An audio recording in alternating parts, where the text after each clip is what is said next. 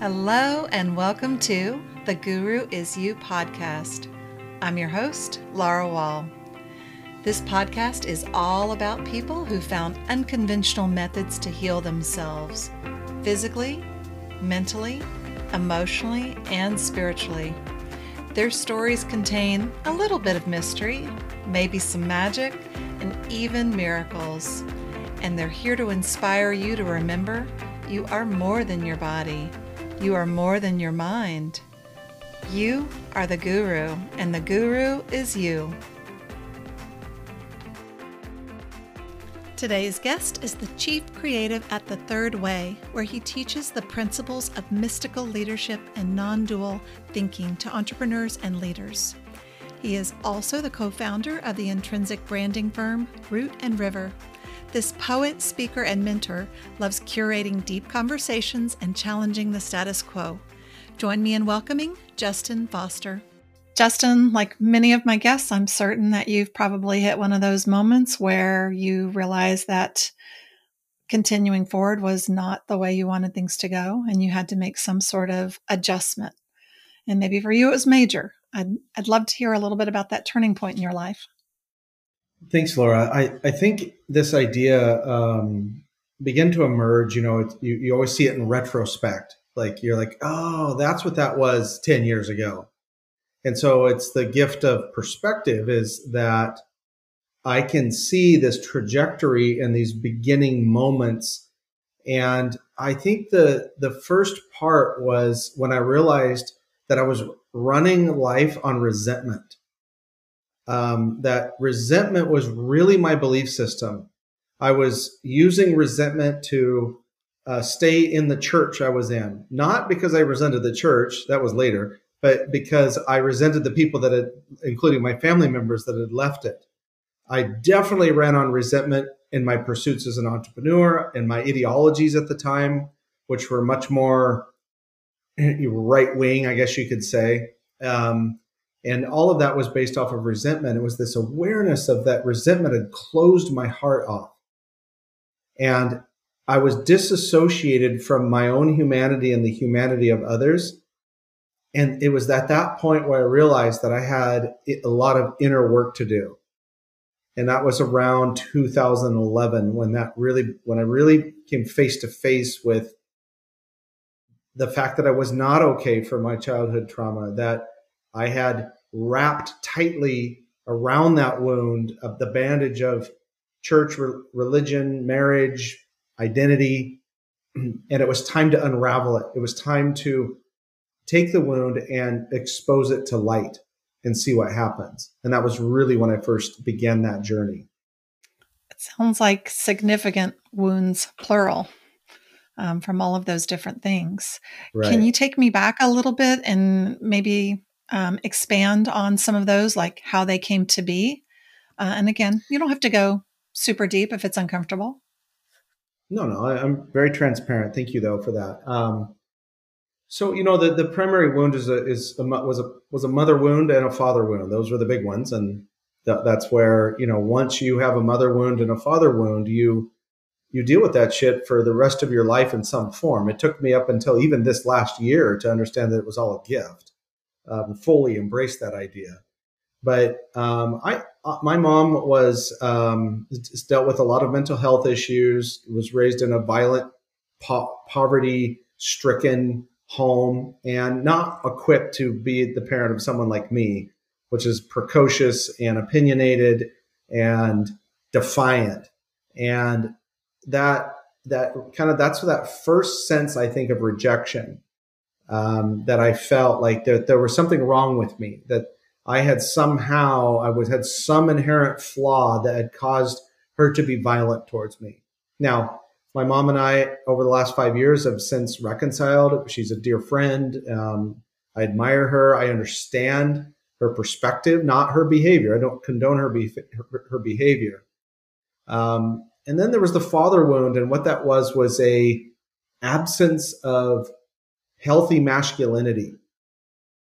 And so what that, you know, the, the, the primary point of masculinity in someone's life is that you have a, you develop a healthy ego. And I developed no ego. So I became very malleable and very, um, you know, in search of an identity.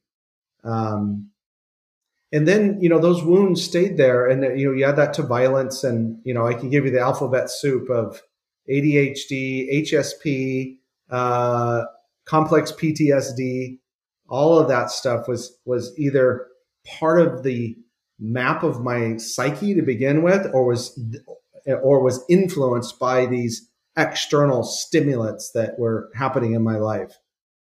And it stayed somewhat dormant until my former partner, Lena, 27 years after, you know, I left home, came out as gay.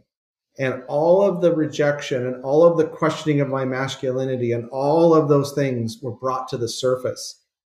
And I think it was at that point where I realized that the systems I'd created to prevent me from feeling those things were now preventing me from growing and getting what I really want out of life. Preventing you from feeling maybe at all. Yeah, correct. Yeah. And like you, and, you'd installed so much protection. I, I kind of think of it like, you know, protection, like you put up a wall around your house or a gate around your house, and it's to keep you in and keep you safe, but it also keeps everything out. Yeah. And I think that there were, there were bits and there were bits and pieces of it. Um, you know, I had no doubt I had unconditional love for my sons, as an example every other relationship there was it wasn't it was there was great love but it was not from a place of wholeness and purity. Um, when you're wounded it seems like if you're wounded you kind of go down one of two paths or you have a dominant version and a, and a, a secondary version of this which is to either be a people controller or a people pleaser. And i had been um, habitually a people controller. So i mixed deceit and truth I used, uh, I practiced emotional blackmail unconsciously. Um, I had ridiculous standards that I did not live up to, but I expected other people to. Um, all of that was the result of these wounds um, that I had. I realize that now, um, and that a lot of my behavior was it wasn't a coping mechanism. Even it was a it was connection seeking. It was like this desperate need to connect with something, and all of my predisposition as an Enneagram 8 and a D in the disc and a Scorpio and all that stuff, predisposition was I was going to have to do that through my own will and charm. And I don't do either of those anymore. I mean, I still have hope, I have will, and I hopefully occasionally have some charm, but I'm not using will and charm to try to get me what I think I need. I think that's a really good point that you bring there for people who have been in some type of dysfunction and or trauma within their life. For you i'm hearing trauma compounded by trauma. Um, so i can see why you were saying about it being wrapped. There was so many layers to it. But i think coming through that part of what we're doing is is we're trying to figure out like you said how do you get your emotional needs met? And you're picking up one of those two sticks. And um, really those two types that you mentioned they are really good companions because the people pleaser loves a people controller and the people controller looks for those people pleasers. And again, they're not healthy ways of relating, but they're what you've done so far mm-hmm. because again, ego or self is uh, the emotional self is trying to get needs met. Right, right. And I, I think that's the work of consciousness. Um, is a returning to the core self. You can call it the Christ or the Buddha or the whatever you you know whatever someone wants to call it. There's some sort of essential core self. Jung believed this as well, and in the, an idea of mapping out someone's psycho- psychological profile.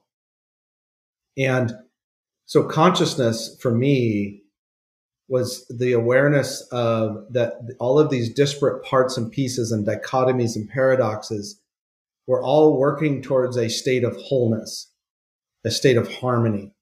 Um, and, you know, one of the feelings I didn't feel for years until I had really kind of a second awakening was remorse um, or grief. I didn't really feel those things.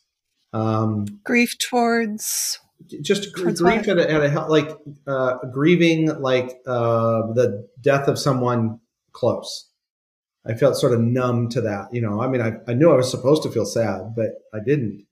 Um, I wasn't happy about it. I just didn't feel it, you know. And there was a lot of that, you know, dep- dep- anxiety and and and and unresolved trauma kind of shrink your uh, emotional palette down to very basic, like Duplo blocks, you know, of existence. And I also understood that, you know, when you when you don't have when you don't heal the wounds, if you don't work on the wounds, um, almost all of your life is either the avoidance of additional pain or the chasing of pleasure. Um, and it was that dopamine chasing that that was that was in there as well. And I think all of that began to really get into where I'm at over the last year and a half into this state of ex- conscious acceptance of myself, excitement about the future, this blend uh, that I've long sought between challenge and contentment. All of that mm-hmm. is the result of doing doing that work. Um, and I, I, think, Laura, a, a, common thing that causes people to stop doing this work is fear. They, they work on the fear. They try to get rid of the fear or the worry or the doubt or the anxiety. And all, all you do when you try to get rid of it is you make it stronger. And so I got. Well, I, I think part of that fear is that we have to look at ourselves so brutally honestly that we're going to see things we don't like, and then we end up rejecting that part of ourself, and there's further rejection, or we make the assumption that if anyone ever finds that out, there'll be additional rejection. So there's self abandonment or projected abandonment. Right. Yeah, and I There's think not that, an understanding it can be resolved. Mm. Right, and you have to, and the whole point is that your trauma or your wounds are meant to be, they're meant to become strengths. That you know, the Apostle Paul talked about that um, as an example, and others, uh, Nelson Mandela and Viktor Frankl, and people that have been through great suffering have thought about, have, have arrived at that conclusion, and most of the work I've done in the last year isn't really about healing anymore. It's been about integration. Um, the, the idea, the Ken Wilber idea that life is really about transcending and integrating, transcending and integrating. And we're evolutionary creatures. So it makes sense that we are taking our experiences and integrating them into our lives.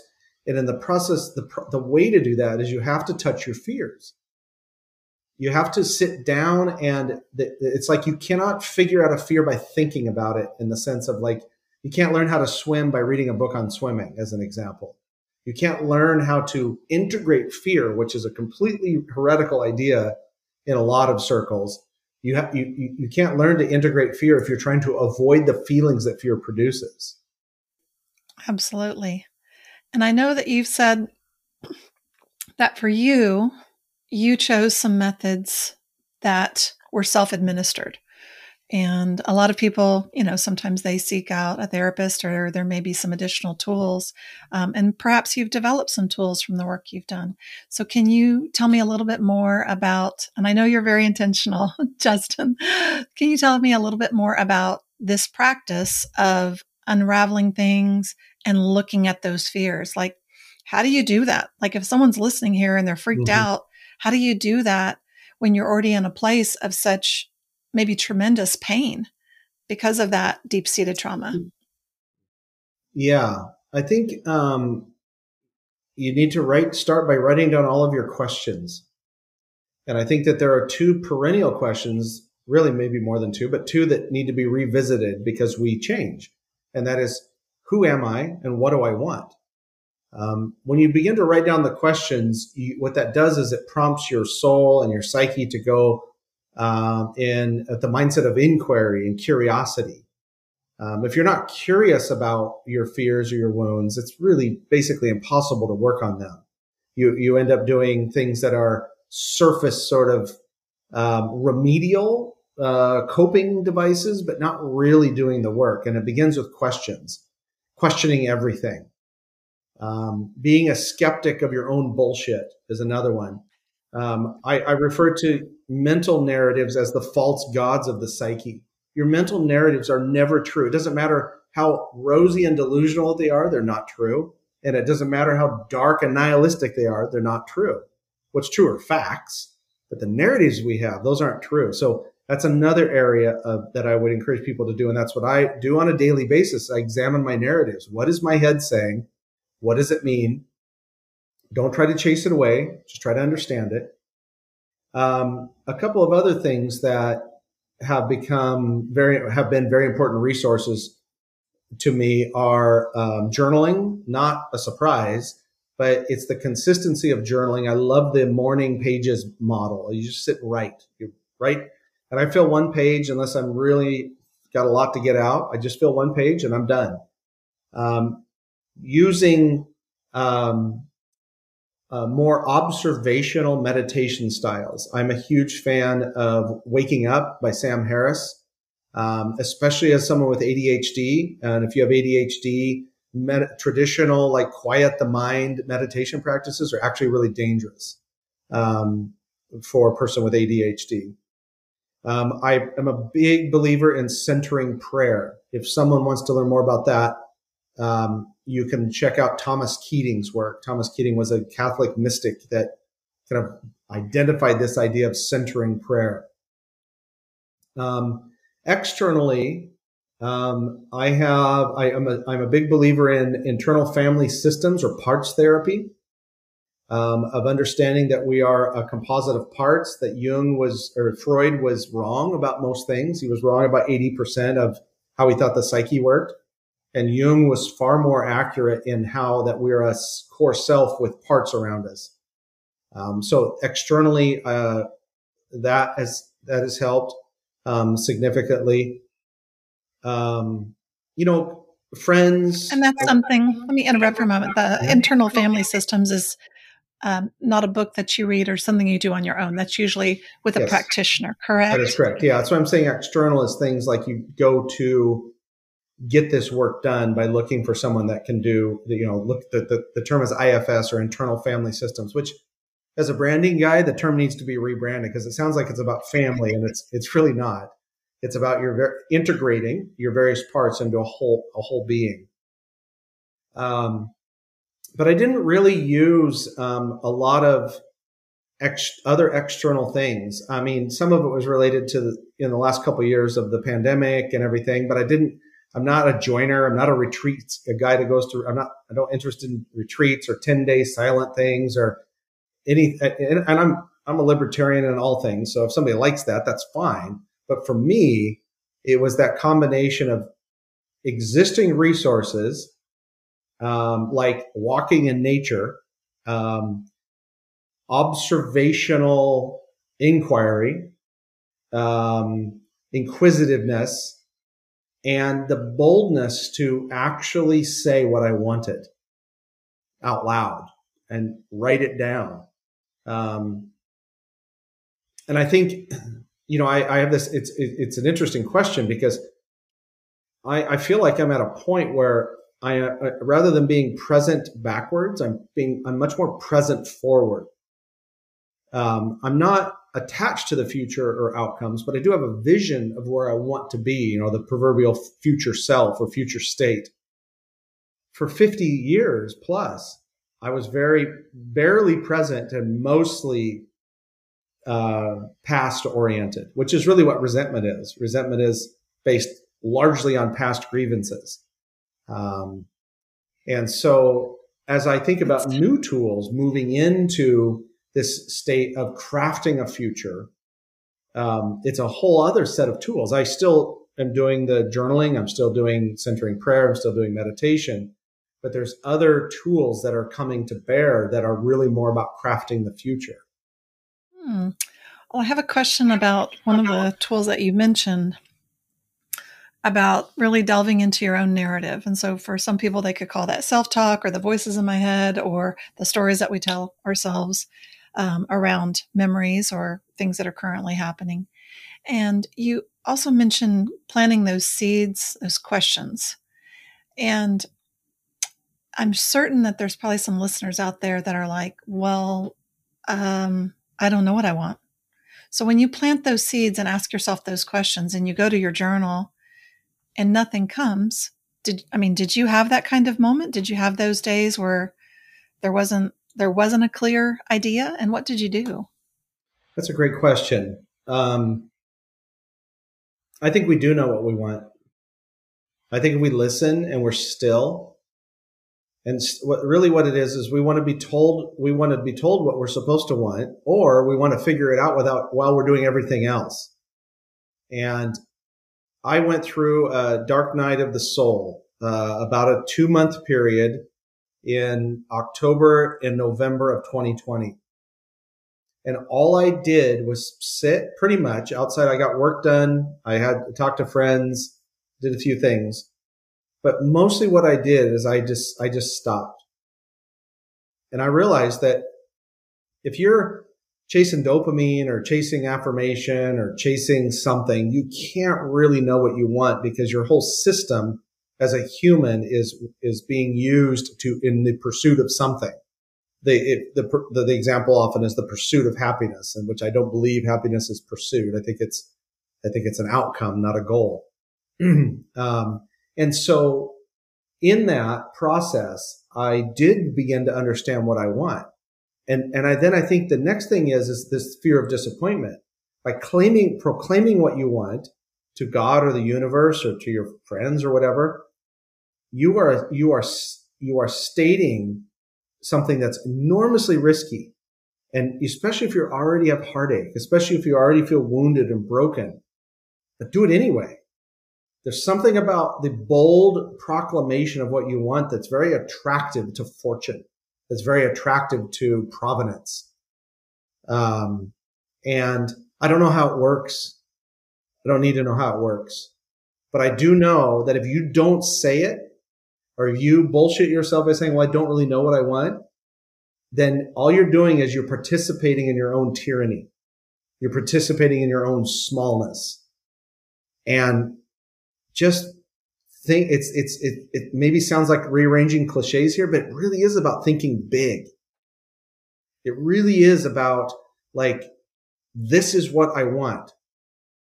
I really appreciate you saying this because I I know there's people out there that like you said, they are caught up in the activity of the life of life and they believe that if they stop, kind of like a shark, they'll die. Mm-hmm. Yeah. So they've got to keep moving. And I think there's also people who are afraid to be with their thoughts because, like you said, that dream will bubble up. And as exciting as it is, it also scares them that they may have to tear down everything they've built to go a different direction. Um, and I know that for a lot of people, that stillness seems antithetical to dream pursuit. And I think of it kind of like that your your soul is sick. And when your soul is sick, it would be just like if you had a cold. You wouldn't try to train for the marathon. you wouldn't try to put in extra hours at work. You would pare back and you would sit still to let the body heal. And so I kind of think of it when you're when you don't know what you want, that's really to me a symptom that your soul is sick and you need to be still and let it come back to that balance point. And then you can hear that dream. And if it scares you a little bit i always think you're on the right track there. Right. Um, totally and i think that the practice like if i was to look at it from uh, a daily must have practice like everything is predicated off of this and that is getting centered you know there's the the eight c's of the core self like creativity, compassion, courage, and all of that's within the center of your being. And what stillness does is it forces you first to understand that you're not centered.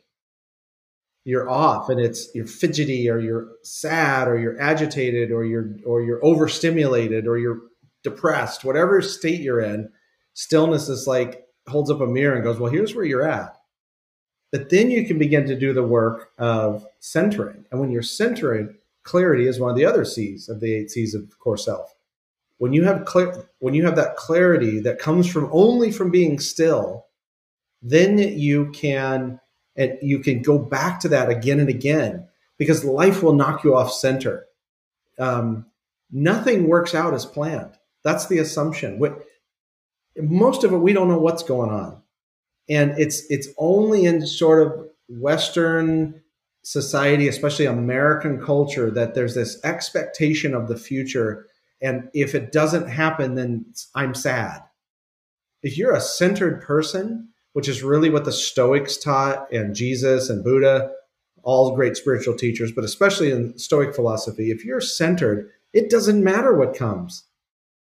It doesn't matter what comes. Some of it's going to really, really suck, but it has no bearing on your value, your worth, your your happiness. Even this is something like Hurricane Carter, the boxer that was in, that was uh, improperly or unjustly imprisoned for many decades.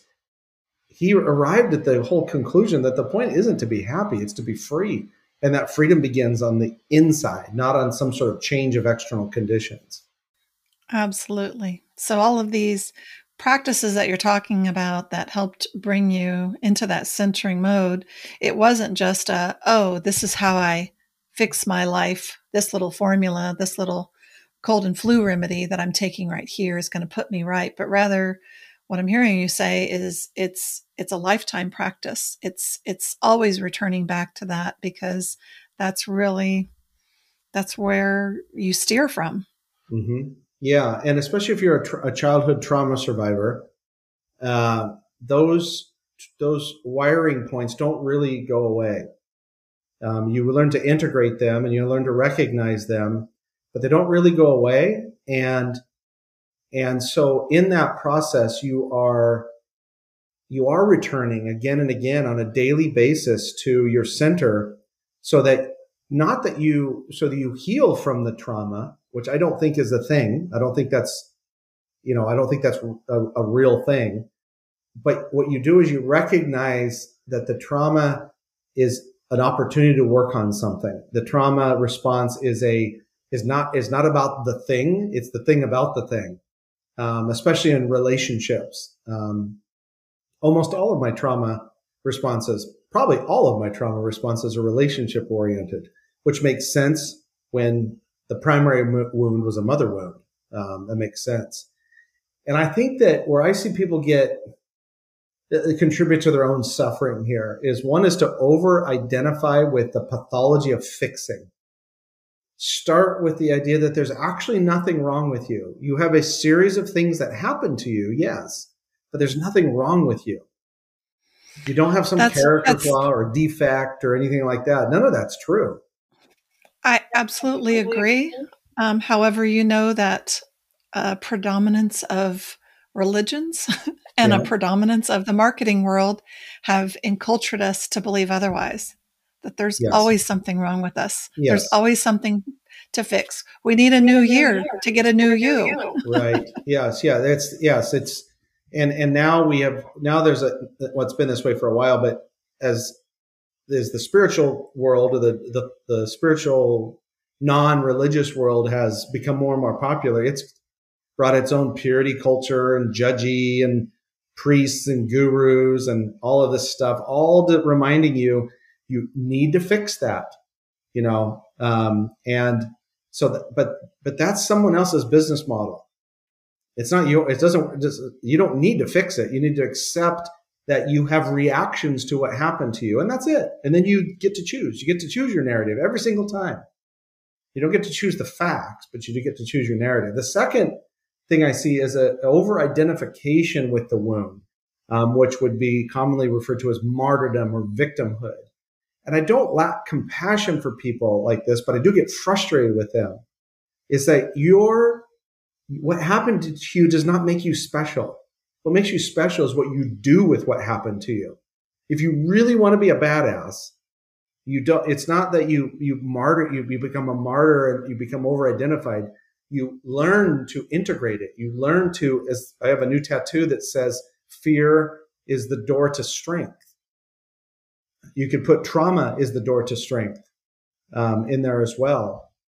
And I think the third area is they is people go outside of themselves to find some answer to the questions that they have.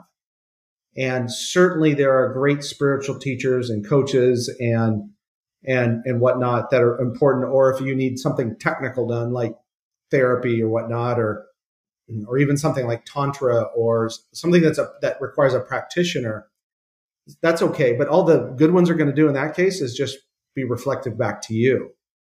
And it's this perpetual pursuit of the next thing that's going to make me feel better. And then the dopamine wears off, and now I'm sad again, and I got to go in search of this. And it's this loop of those three things of, of, of kind of walking around and around this circle of those those three areas of fixing, over identifying, and over pursuing, and back around again and back around again. And it's all optional.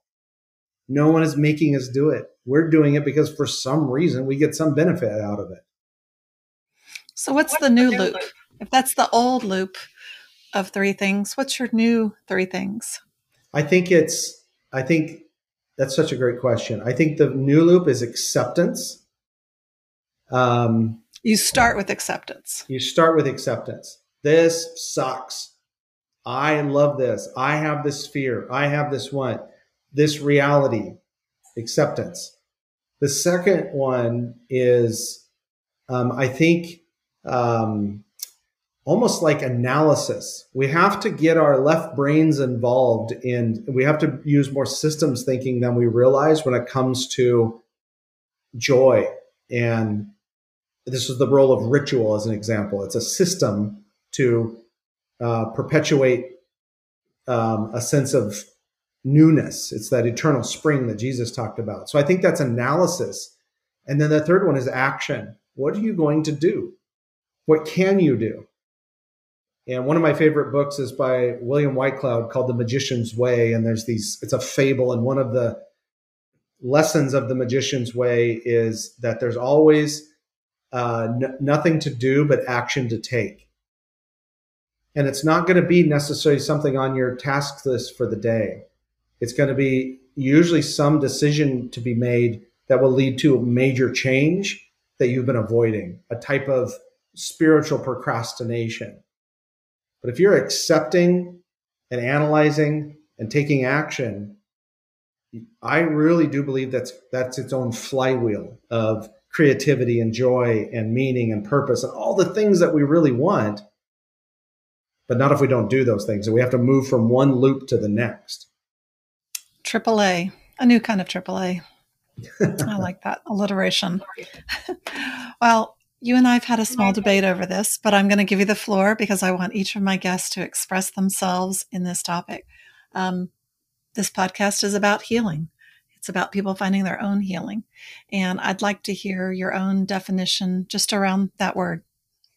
I, I think uh, it's I'm a linguist by by profession, and so I think this is where I I'm you know, I'm a mystic that happens to be scientific too. So I look at it from, for example, the term like chemical imbalance.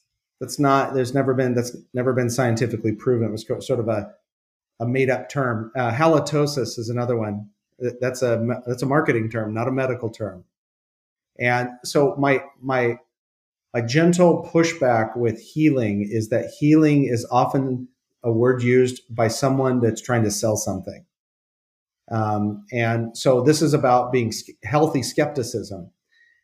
I do believe that we need to heal. Most of it we do ourselves. And to me is healing is simply a return to wholeness. It, I don't think it's more than that. Um, it's returning to wholeness, but we don't stop there. It's like the hero's journey. When the hero comes home, there's something else that needs to happen. It's what Steven Pressfield calls the artist journey after that. Um, and, and uh, Julia Cameron has a, has a similar model. And so the point to healing is not that we heal and we're done. And now I'm just going to live my life. It's so that we can go out and live as who we truly are. So we can go out and be a mystic, a healer, a warrior, a teacher, whatever we're doing. Healing is the way to get to the point where we're actually living the life that we are supposed to live and really want to live. Um, so that's that's that's what I view I view healing with a healthy dose of, dose of skepticism around the term when it comes to marketing in particular. Thank you. I appreciate your perspective.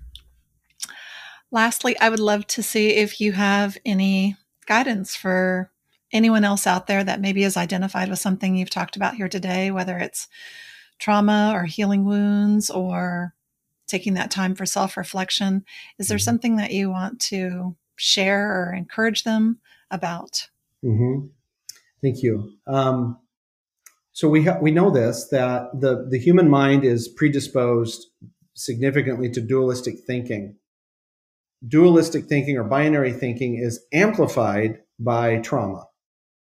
Good, bad, positive, negative, pleasant, unpleasant. It's amplified by trauma and it is really amplified if you're uh, neuro, if you are neurodiverse, if you have ADHD or ADD or autism or um, and just uh, dyslexia, some of the neurodiversity stuff. It's really even more enhanced then.